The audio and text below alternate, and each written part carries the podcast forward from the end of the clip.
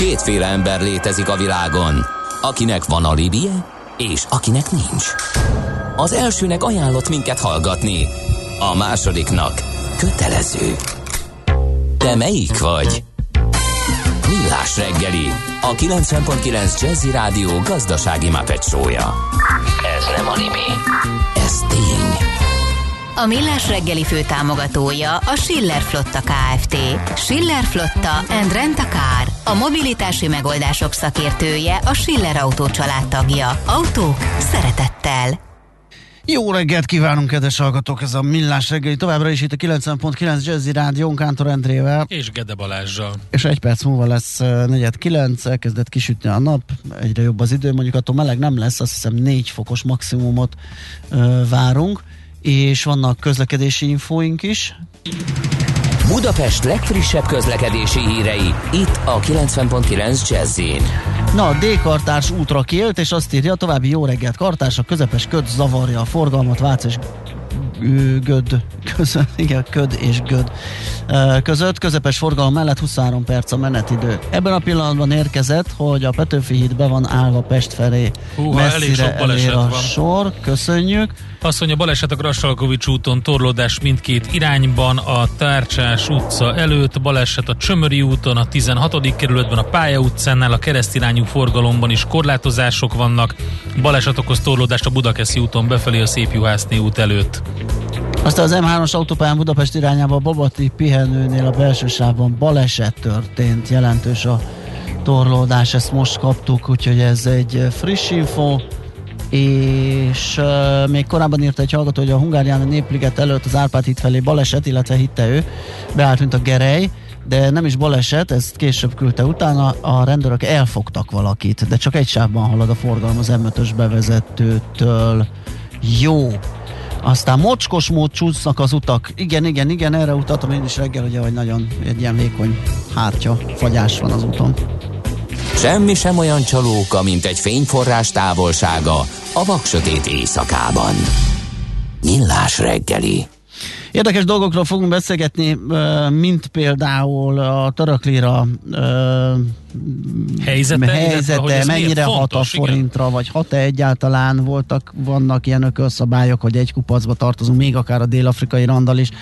Aztán trade is lesz szó, kicsit felevenítjük, hogy egyáltalán mi az, és most hol ütötte fel a fejét, forint, kamatok, meg még arra is kitérünk, ugye, hogy az emelkedő kamatszint mellett hogy lehet majd esetleg befektetéseken elérni valamiféle szemmel látható hasznot, mit lehet tenni, akár privátbanki ügyfélként, akár simán befektetőként. Mindenben Plesingen Gyula lesz a segítségünkre, az MKB Private Banking igazgatója. Szia, jó reggelt! Jó reggelt, sziasztok! Kezdjük ez a líra hatással, hogy mennyiben tartozunk mi olyan társaságba, ami, amiben így a fertőzés egyik devizáról a másikra terjedhet. Ugye a török lira helyzete az nem túl rózsás mostanában, és hát többen vélnek párhuzamot látni a forint gyengülő helyzete és a között. Hát a napjaink piaci mozgásainak az egyik, egyik leglátványosabb eleme, és hát nem pozitív előjellel a, a líra mozgása, hogyha egy gyerekversikét kéne most önkényesen átírnom, hogy a forint szempontjából azt tudnám mondani, hogy egy török gyerek megvágta, a magyar gyerek pedig közömbösen nézegeti Ó, ezt, a, ezt a balesetet, és, és talán ezzel tudnám én össze, vagy ezzel az analógiával tudnám éreztetni azt, hogy szerintem az én tényleg teljesen szubjektív megítélésem szerint milyen hatása lehet a, a hazai piacra a, a, a líra gyengülésének. Ugye a lírának egy elég katasztrofális éve volt. A, most nézegettem így a műsorra készülve, hogyha egy kicsit ilyen bulváros statisztikát nézünk, és a világ összes devizáját listázzuk, akkor bizony alulról a harmadik helyet foglalja el a líra, közel 50%-ot gyengült a, a dollárral szemben. És kétségtelen tény, hogy létezik, amire te is utaltál a felvezetőben, az a fajta ilyen piaci reflex, hogy a földrajzi közelség miatt, illetve egyszerűen ilyen kereskedési szervezeti okok miatt, ugye ami a nagy ilyen nemzetközi bankok általában egy csoporton belül kezelik a, a közép-európai, illetve török, dél-afrikai, izraeli devizáknak a kereskedését, azért van egy ilyen érzet, hogy ezek logikailag összetartoznak, és ha nagyon más impulzus nem kap a piac, akkor tényleg előfordulhat az, hogy hogy pusztán ilyen szentimentális okokból a, a rossz hangulat átterjedhet egyik, egyik piacról a másikra.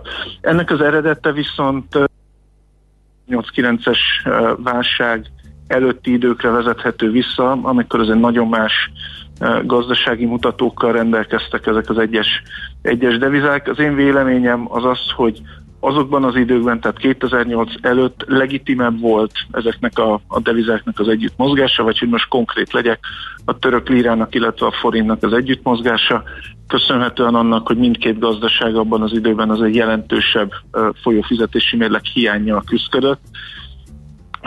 Emiatt a, a, a piaci hangulatváltozás hasonlóképpen hatott, hatott rájuk. Mostanra, és én azért ezért gondolom, hogy elszakadhat egymástól a két deviza, az egy jelentősen megváltozott, főleg a monetáris politikai háttér tör- Törökországban és Magyarországon. Uh-huh. Jó, tehát ugye látjuk, hogy a török lírával mi történik, és sokakban felvetődött, hogy akkor ez, ez, ez gond lehet, de ezek szerint akkor nincs akkora korreláció, mint, a, mint amekkorát így gondolunk. Hát uh, azt kell diagnosztizálni, hogy mi az, ami a török lira szabad esését okozza, és ez egy hát valóban nem tisztem nekem szerintem minősíteni a, a török jegybankot, meg vannak erre a felkent elemzők, de kétségtelen tény, hogy azért nagyon, nagyon szokatlan hozzáállás az, hogy 20%-os és emelkedő infláció mellett a jegybank érezhetően politikai hogy mondjam, nyomásgyakorlás következtében kamatot csökkent. Tehát ez a mix azért ilyen ortodox gondolkodású... Ez nem egy deviza erősítő lépés. Számára. Hát nem, nem, nem, az álmos könyvben nem ezt írják, igen, hogy, a, hogy ez majd akkor stabilizálja a devizát. Ez ugye egy nagyon, nagyon barátságtalan, fundamentális hátteret biztosít a, a, a török lírának, és itt, itt bejön a képbe valóban a, a, amúgy a, a spekuláns logika és viselkedés, azok a nagy befektetők, akik, akik erre a szerintük helytelen monetáris politikai válaszra piaci pozíciókat akarnak fölvenni, azok bizony visszaigazolva látják a saját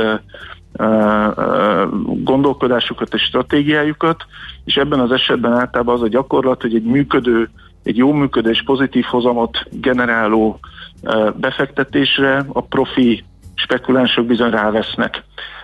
Tehát én azt gyanítom, és ez, ez, ez érezhető a piaci mozgásokon, hogy ők fölvettek egy lira gyengülésére játszó pozíciót, és amikor visszaigazolta őket a piac, akkor ezt a kitettséget még tovább növelték, és aztán még tovább növelték, és nincs igazán ellenállás, tehát egy vákumban gyengül a líra, de ez nagyon török specifikus. Tehát uh-huh. Magyarországon azért erről beszélgettünk talán pont egy hónappal ezelőtt, hogy a jegybank gyorsan a, a regionális kollégái id, előtt még időben, igaz, hogy kisebb mértékben, de, de emelt kamatot, azóta ugye gyorsítottak is a kamatemelés ütemén, abszolút nincs ez a probléma a forint piacán, ami a török lírát hát egy megfektette így csúnyán, Aha. csúnyán fogalmazva. Még egy szó, itt a, itt a csoportok, meg, meg, meg közös halmazok mentén, hogy ha törökökkel nem is, de léteznek ilyen illetve tudom, hogy léteznek, csak most vagyunk-e éppen valamilyen, akár egy szűkebb, mondjuk a... a Melyik cseh... dobozba vagyunk berakva? Igen, a csehekkel, lengyelekkel például együtt, vagy igen, milyen dobozok vannak, és melyikben lehetünk mi, ami esetleg mégiscsak hatással van a forintra? A, ez, egy, ez egy fontos szempont a kereskedés tekintetében, ugye még egyszer visszautalnék itt a nagybankokra, akik a munkájukat Igen. ilyen, ilyen szempontból osztják Nyilván meg. itt is portfóliót lehet képezni, mint részvényekből, és hogyha egy, egy portfólióban vagyunk, az egyik romlása hathat a másikra, gondolom én. Igen, a, a, a, abszolút. A gyakorlatban ezt úgy kell elképzelni, hogy, hogy azért egy devizakereskedő mondjuk egy, egy globális bankban esetekben akár 12-15 devizát is kell, hogy kövessen. Aha. Ez azért, ez azért rendkívül sok, tehát mindegyikben pontosan képbe lenni, ez szerintem könnyen belátható laikusok számára is, hogy ez egy nagyon nehéz. Tehát teljes, globális szakértelme a devizapiacon én megkockáztatom, hogy senkinek nincsen. Mi tradicionálisan a magyar fizetőeszköz, az úgynevezett EMEA régió, ez a, az Európa, közel-kelet, Afrika régióba tartozik, tehát hogyha valaki mondjuk elmegy kereskedni Londonba, és ez lesz a szakmája, és ennek a régiónak lesz a szakértője, akkor a közép-európai devizákat, a lírát, a séket, esetleg a rubelt, kazak tengét, illetve a dél-afrikai rendet fogja várhatóan kereskedni. Ez egy időzóna alapján került besorolása, és ez egy ilyen piaci standard, elfogadott uh, uh, csoportosítás. Uh-huh. Nézzük egy kicsit a kerit. Elevenítsük fel, hogy mi az. Szerintem egy jó 10 De nem a John, hanem, hanem igen, a trade. Igen. Jó 10-15 évvel ezelőtt, vagy nem is tudom már mikor. Szóval egy magasabb kamat környezetben többször el, emlékeztünk meg en, en, erről a ö, dologról. De most megint lehet, meg akár a fordítottjáról, hogy milyen egy ilyen negatív keri. Ezt járjuk körbe egy kicsit. Igen, ezzel, hogy elindultak fölfelé a kamatok, ez a fogalom, ez, ez újra előkerülhet. Ha már megidéztük a 2008-9 válság előtti időket, akkor megint visszautalnék, mert azokban az években volt igazán divatos ez az úgynevezett carry trade.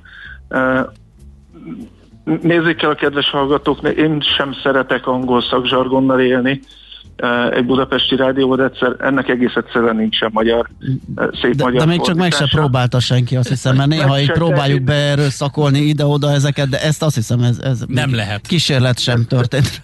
Szerintem nem most kezdjük el, nem. elveszítjük a hallgatókat, egyszerűen csak kérem a megértést, hogy ez egy, ez egy angol kifejezés. A, a carry az ugye magyarul tartás jelent, tehát talán innen lehet innen lehet megközelíteni, hogy, hogy azokat a a, a devizákat preferálta a piac.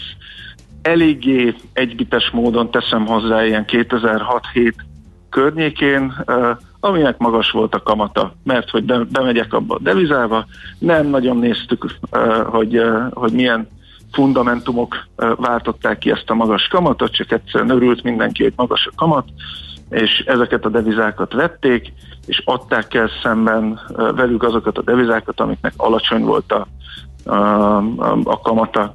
Nagyon leegyszerűsítve, de tulajdonképpen a lényeget megragadva, erről szólt ez a carry trade világ, hogy, hogy, hogy a magasabb kamatozású devizák jobban, jobban teljesítettek, nagyobb volt irántuk a kereslet. Ugye a logika mögött annyi, hogy egy picit akkor még talán egy 10 centire mélyre ássunk le a, a, a szakmába, hogyha én mondjuk dollárból indulok, Vegyük akkor a török példát uh, uh, így illusztrációként. Dollárban mondjuk 0%-os kamatot tudnék eltenni a, a betétemen. Akkor fogom a dolláromat, átváltom lírára, lírában most az alapkamat az 15%. Elmegyek egy ankarai bankba, akkor átváltottam a lírámat, és betettem 15%-on. Ebben a pillanatban én biztosítva vagyok, 15%-nyi líra gyengülése ellen. Hiszen, hogyha 15%-ot gyengül a líra, akkor még mindig nullában árfolyam, árfolyamon, így van, pont annyit veszitek el, mint amit a magasabb kamaton nyertem. És ez a válság előtti időkben, ezek a pufferek, ezek nagyon vonzóak voltak, és működtek is szépen. Annyiban változott most a helyzet, hogy uh, most azon túl egy kicsit felejtsük is el, hogy, hogy uh, Törökországban kamatcsökkentés van, ami ugye ezt a kerit, ezt a magasabb kamatot folyamatosan erodálja. Hogyha rögzülne is itt a, a 15% körül a magasabb kamatszint, hát ez a szegény deviza ez egy hónap alatt produkál ekkora mozgásokat most éppen. Hiába magas a kamat, ez az úgynevezett carry, ez nem fog kellő mennyiségű védelmet biztosítani neki.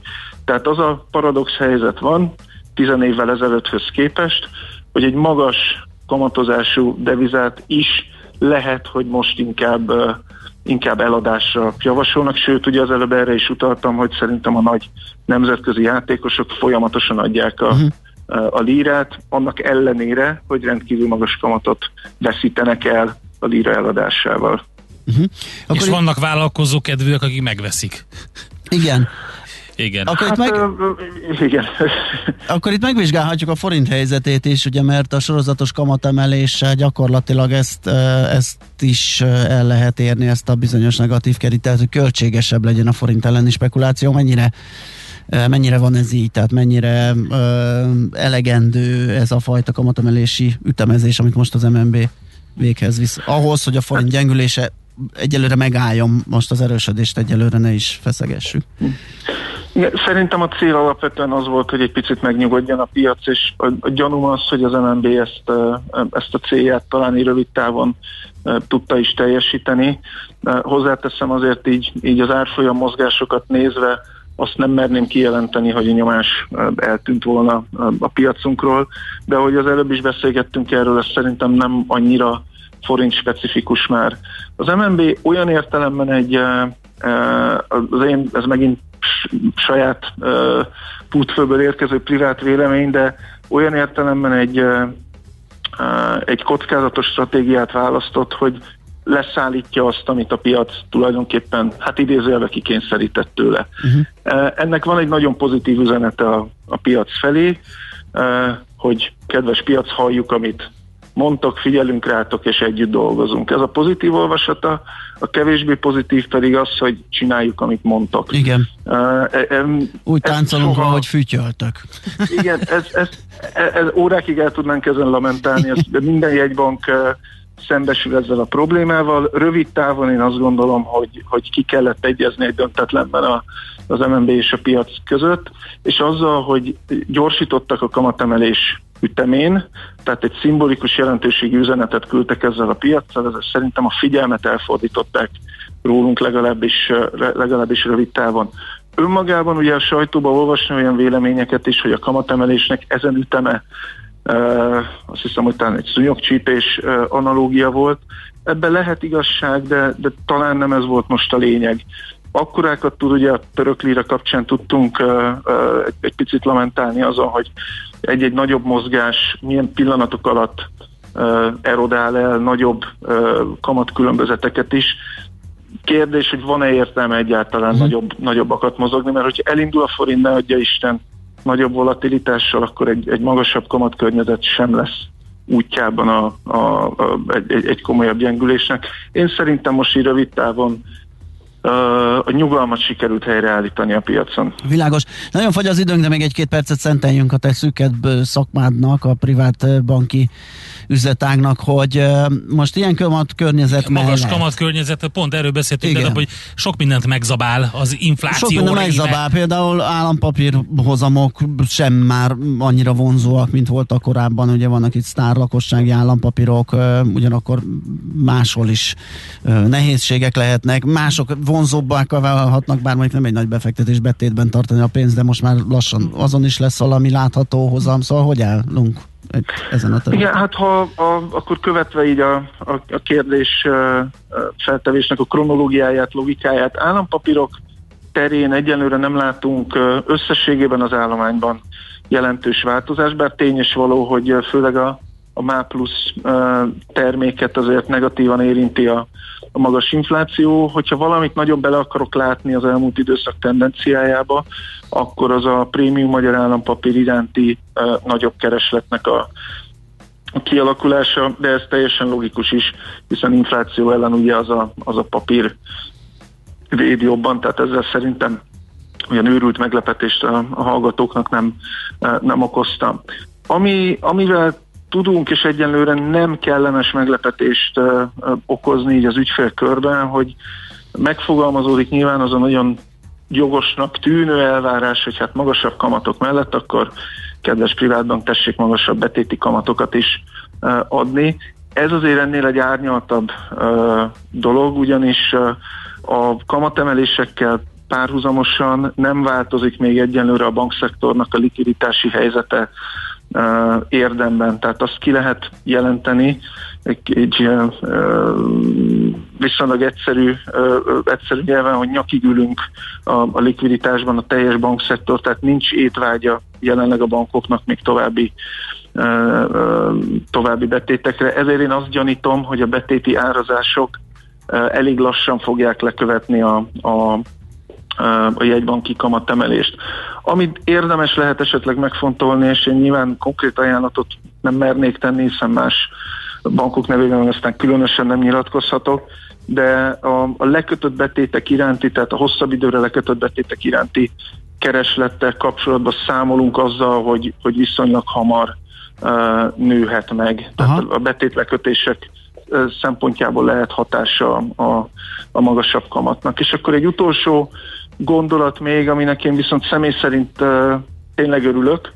A, egy apróságnak tűnhet, és talán sokak számára nem is ismert termék, de azzal, hogy emelkednek a, a hozamok, ezzel uh, az erre szakosodott kibocsátóknak lehetősége nyílik majd úgynevezett tőkegarantált, vagy részlegesen tőkegarantált struktúrált termékeknek a kibocsátására. Ez amennyire bonyolult az elnevezése, ezek azért annyira, annyira egyszerű termékek, ahogy a neve is mutatja, a magát a befizetett vagy befektetett tőkét a kibocsátó nagyon fontos, hogy lejárat pillanatában, tehát előtte nem, de a lejárat pillanatában, vagy 100%-ban, vagy szokás még 95-90 százalékig árazni, tehát valamilyen részben a, befektetett tőkét garantálja, és ezen felül pedig a befektető kap valamiféle kitettséget általában tőzsdeindexek, vagy mondjuk uh, nyersanyag árfolyam mozgása tekintetében. Ez Ugye? azért nagyon klassz. Igen.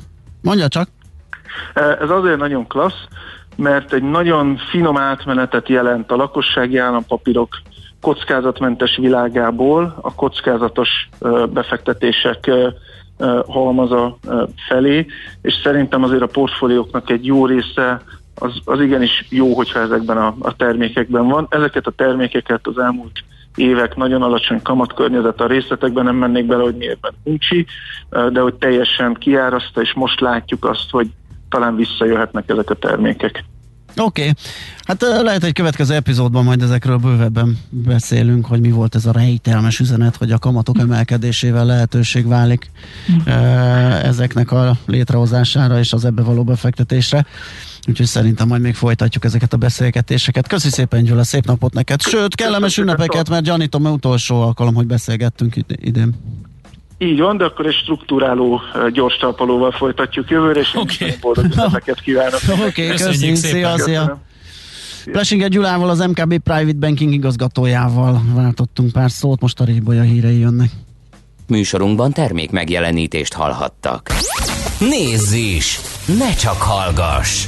millásreggeli.hu Aranyköpés a millás reggeliben. Mindenre van egy idézetünk. Ez megspórolja az eredeti gondolatokat. De nem mind arany, ami fényli. Lehet kedvező körülmények közt gyémánt is. Mai egyik szöldés naposunk Závada Pál, őt köszöntöttük, az író szerkesztő szociológust ezen a napon született, és hát a következő aranyköpéssel mm, tisztelgünk előtte, amit ő mondott. A becsületes múltba tekintés rendszerint fáj. Ez olyannyira igaz, hogy... Tetszik nekem ez a becsületes, azért vissza kell menni igen. az elején, és akkor visszanézni, igen, és, és ez, önmagunkban nézni egy picit, hogy akkor hogy is volt fájhat, az. hogy azért ugye vannak itt restanciák, elmaradt egy-két ilyen múltba tekintés ide-haza is. Igen, ezt el lehet sepregetni. É, igen, igen, igen, és hát nyilván azért, mert fájdalmas. Aranyköpés hangzott el a millás reggeliben. Ne feledd, tanulni ezüst, megjegyezni arany. A szerencse fia vagy? Esetleg a szerencse lánya? Hogy kiderüljön, másra nincs szükséged, mint a helyes válaszra. Játék következik. A helyes megfejtés beküldő között minden nap kisorsolunk egy fém díszdobozos, négy darabos fűszermalom fűszerválogatást a Kotányi Hungária Kft. jó voltából. Mai kérdésünk a következő, miben kell egy csőben sütött ételt elkészíteni? A. Bármilyen cserép vagy kerámia csőben. B. Serpenyőben fedő alatt. Vagy C. Sütőben.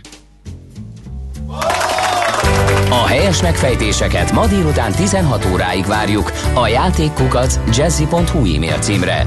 Kedvezzem ma neked a szerencse! Ez nem az, aminek látszik. Millás reggeli. Ügyfél élmény. Bizony, bizony, bizony. A KPMG elvégzett egy nemzetközi kutatást. Megteheti, ugye nagyon sok országban jelen van és 26 országban közel 3000 vállalatot és márkát vizsgált meg, és majdnem 900 ezer ügyfél visszajelzést dolgozott fel annak érdekében, hogy kiderüljön az, hogy mit tudnak ebben a világszinten élen járó cégek, és mit lehet tőlük elcsípni, megtanulni. Erről fogunk beszélgetni Hári Melitával, a KPMG ügyfélélmény tanácsadójával. Szia, jó reggelt! Jó reggelt, sziasztok! Nos, Hát nem mit is tudom. tudnak? Éva, mit tudnak az ügyfélélményben világszinten élen járó cégek, mit lehet tőlük tanulni? Tehát mi a best practice, amit, amit nagyon fontos lenne mindenkinek átvenni? Hú, na, na, na, sok mindent.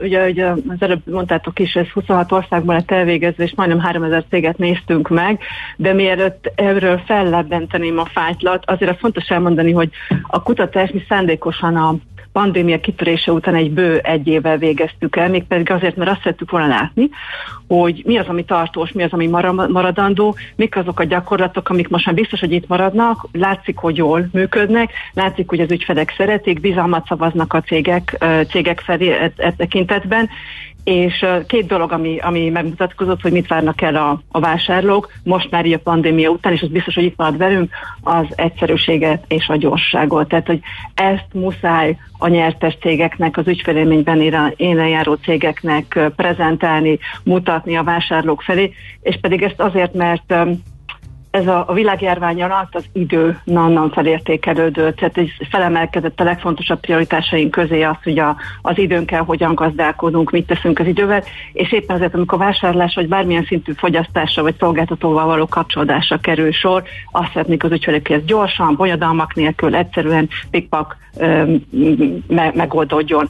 Uh, és ami kihívás... Tehát, bocsáss meg, akkor ez olyannyira erős lehetett, hogy ezen is lehetett bukni ezek hiánya mellett? Tehát ezeket a márkákat dobták el először, gondolom a hallgatók, hogyha ezek nem teljesítették ezeket az elvárásokat. Pontosan, pontosan nagyon jól, nagyon jól látod, nagyon jól mondod, mert ugye az, hogy ez kifelé én ügyfelként egyszerűséget és gyorságot észlek a cégtől, az, hogy ez meg is valósuljon belül a színfalak mögött a cégeknél, nagyon erős, jól összehangolt vállalati működésre, folyamati működésre van szükség, ahol a cég minden részlege, mint egy nagy zenekarban jól együtt, egy, együtt, együtt tud dolgozni, és ez az, amit nem egyszerű megvalósítani. Hát nem, annak tűnik, ugye, mert azt mondtuk, hogy mindössze két elvárás, hát egyszerűség és gyorsaság, hát ezt uh, nyilván pikpak össze lehet dobni, de azért valószínűleg ez nem mennyire egyszerű, mennyire lehetséges ezek megoldása, mennyire lehetséges az átalakulás, a változás, hogyha felismeri egy cég, és még éppen megúszta mondjuk, lehet, hogy veszített ügyfeleket, de még abban az állapotban van, hogyha változtat, akkor még minden ö, alakulhat, tehát mekkora erőforrás, erőfeszítés kell ezek megvalósításához?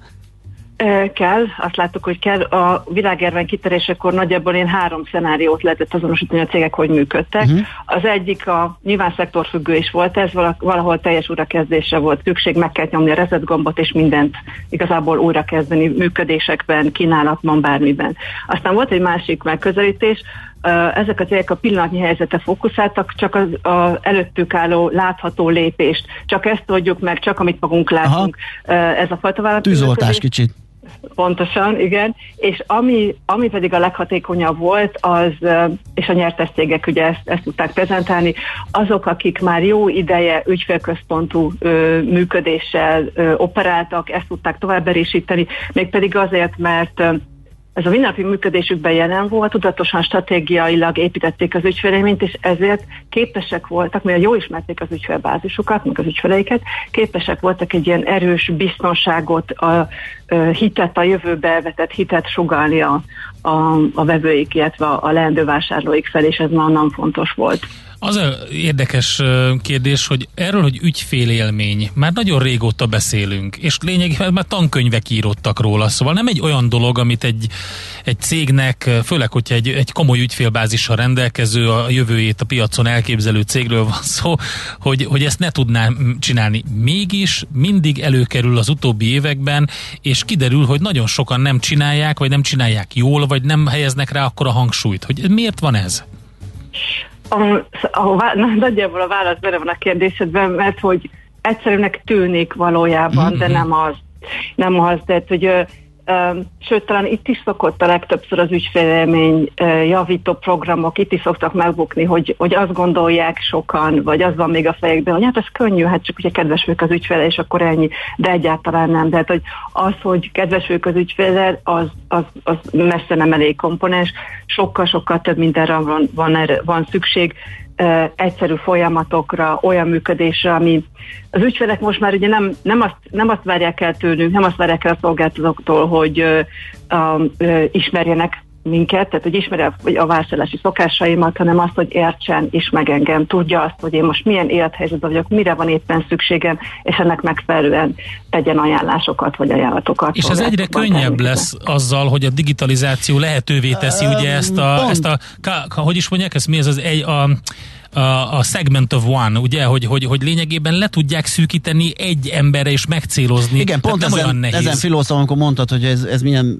egyszerűnek tűnik, és mégis mennyi, hány vállalat nem csinálja jól. Ugye hát, mint minden társadalomtudomány problematikája, hogy a vizsgát uh, alany az egy személy, mindegyik más, a célcsoport sem homogén, bármennyire próbáljuk kohorszokba ide-oda bepasszírozni őket, tehát le kell menni tényleg az egyén szintjére, és ez mostanában válik lehetővé a digitalizáció kapcsán.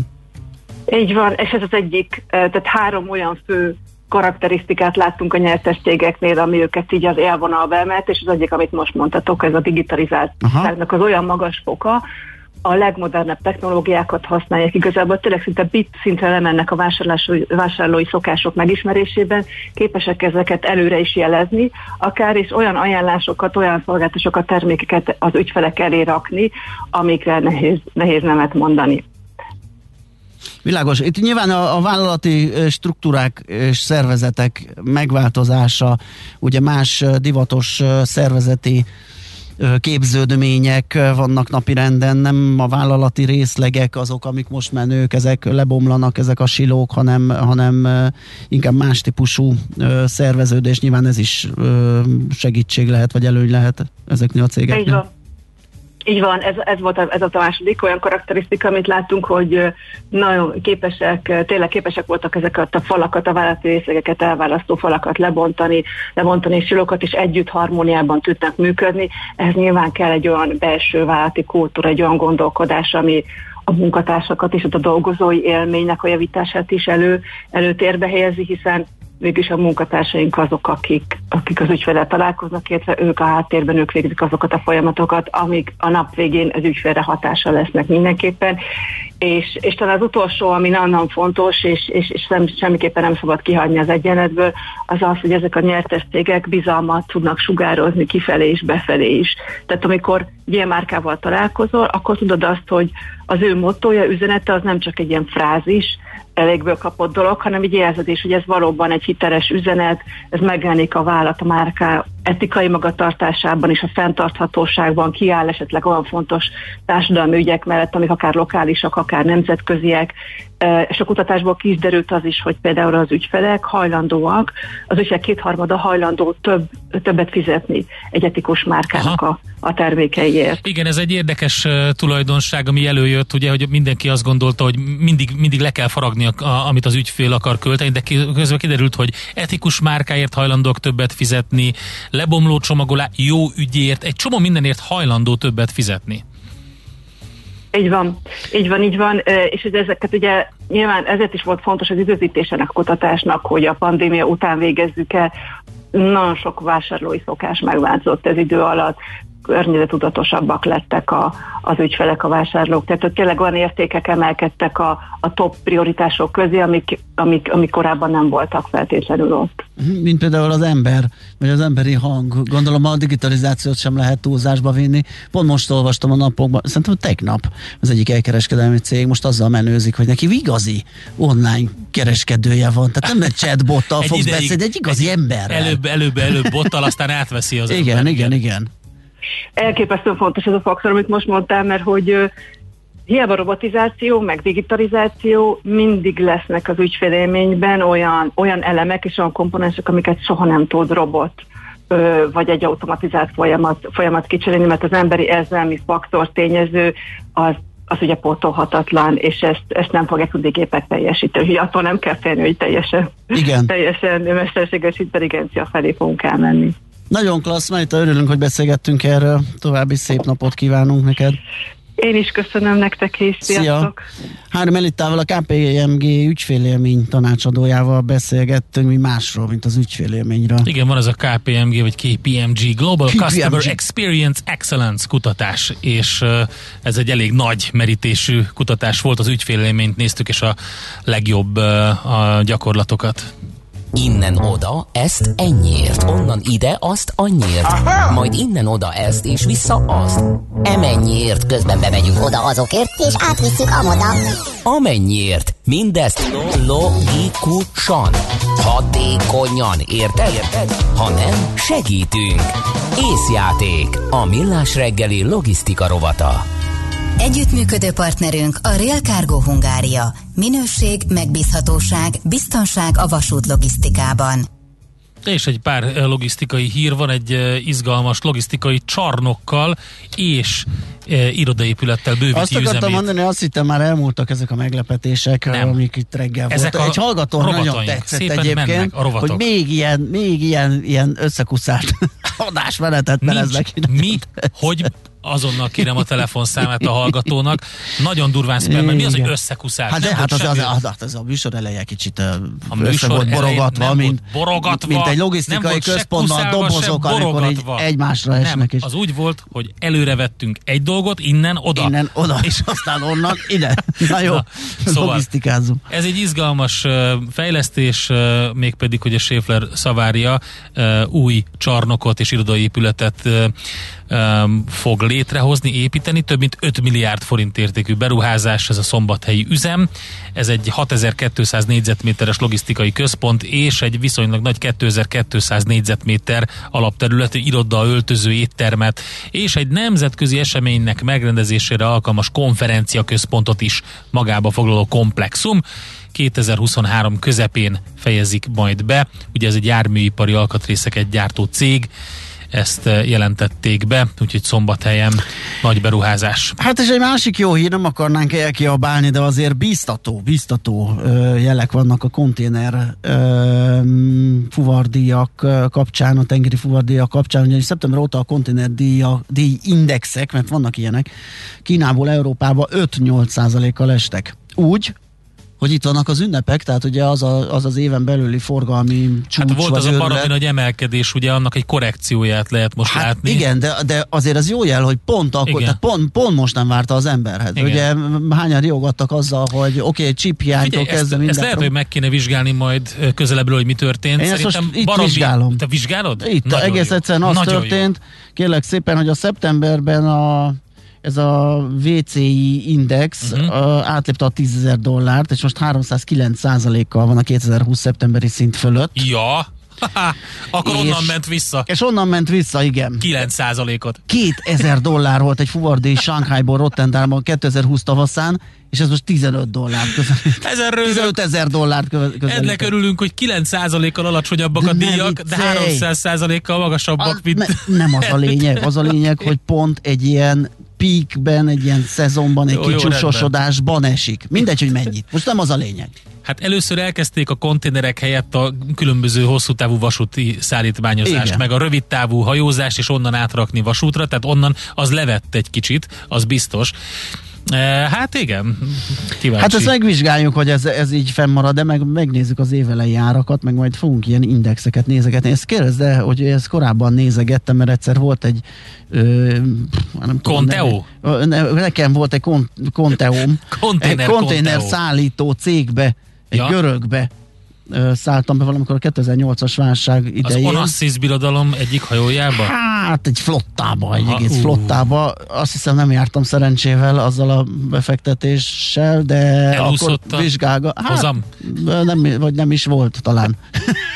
és akkor nézegettem ezeket az indexeket, vannak ilyenek, úgyhogy ezeket majd figyelni fogjuk, és akkor majd beszámolunk mindig a mozgásáról, hogy a Ú, most tendenciákat. Be kellett volna rakni a Rotterdam című dalt, mert... És nem a... tudjuk? nincs is Már nincs, nincs ja, rá Taribója jön megint a hírekkel, és akkor azt követően, ahogy azt beharangoztuk, egy nagyon, érdemes, nagyon érdekes személyes Széchenyi Ödönnel ö, fogunk ö, foglalkozni, Széchenyi István fiával, elég keveset Aki lehet hajózott is. A, hajózott is. Igen. Ö, meg tüzetoltott, tüzetoltott, pasáskodott. Minden. minden volt, hogy egy irgalmas pacák Katona Csaba történész eleveníti fel majd az alakját. Tervezés, szervezés, irányítás, ellenőrzés. Kössük össze a pontokat. Észjáték. A millás reggeli logisztika rovata hangzott el.